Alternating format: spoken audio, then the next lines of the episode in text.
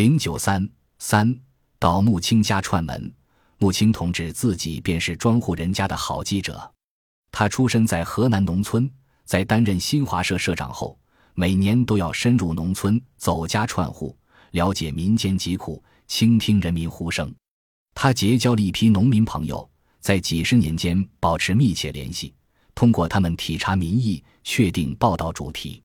红旗渠的劳模任杨成带着自家种的小米、绿豆到北京来看望穆青，而穆青则买大米、白面让人杨成带回临县红旗渠。穆青社长才是庄户人家的好记者里，他现在拉扯起我们这个队伍，就是要求我们向群众学习，做庄户人的代表，代表庄户人。他想使自己的队伍都走上这一条路。作为一社之长。他希望自己的队伍朝这样去努力，这是他的天性流露。穆青把新华社视为人民的队伍，提倡艰苦奋斗的作风，靠调查研究解决队伍建设问题。因此，他特别看重人民的评价、群众的赞颂，由此反映这位革命家的根深蒂固的思想基础——一种民本主义思想和历史唯物主义立场。穆青由一个卓越记者变为专职的政治家后。身居高位，不忘黎民，一直保持着平民本色，尤其是根深蒂固的农民情结。中国人民为什么认可穆青、理解穆青？用今天眼光看，穆青是中国的，是中华民族文化的穆青。如果说在战争年代范长江、邹韬奋以勇敢与真诚点亮革命火炬，焚烧旧中国的黑暗，给人民展示一种希望，那么。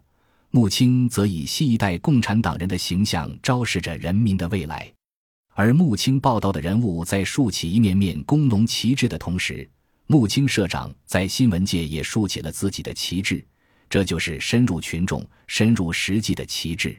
后来，已当上分社副社长的南振中到北京汇报山东分社开展向李锦学习活动的情况。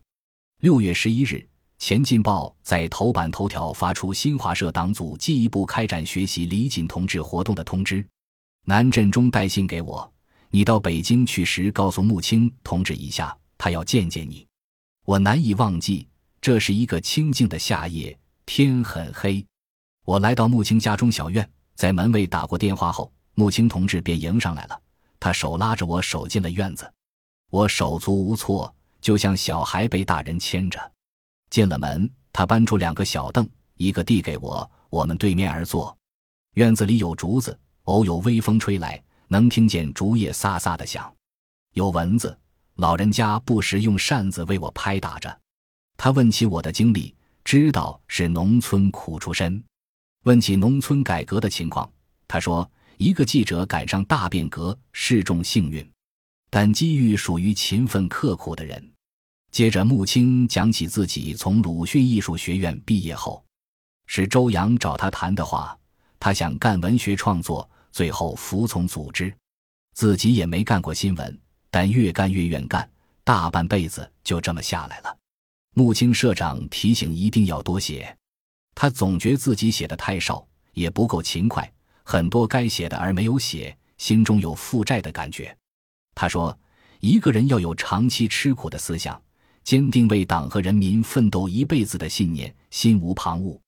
他说：“你文字基础好，可以一手搞摄影，一手搞文字，十八般武器都能用上。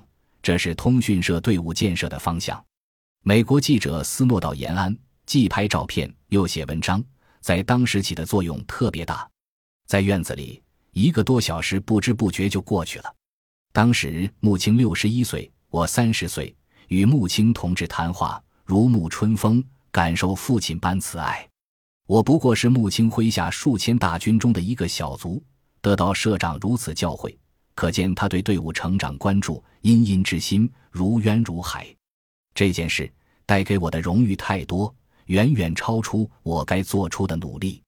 一九八二年底，我作为新当选的团中央委员，由团中央负责人胡锦涛推荐给中央领导。见到了邓小平，让我汇报农村发生的种种情况。邓小平知道我去过那么多村庄，了解情况，说你有发言权。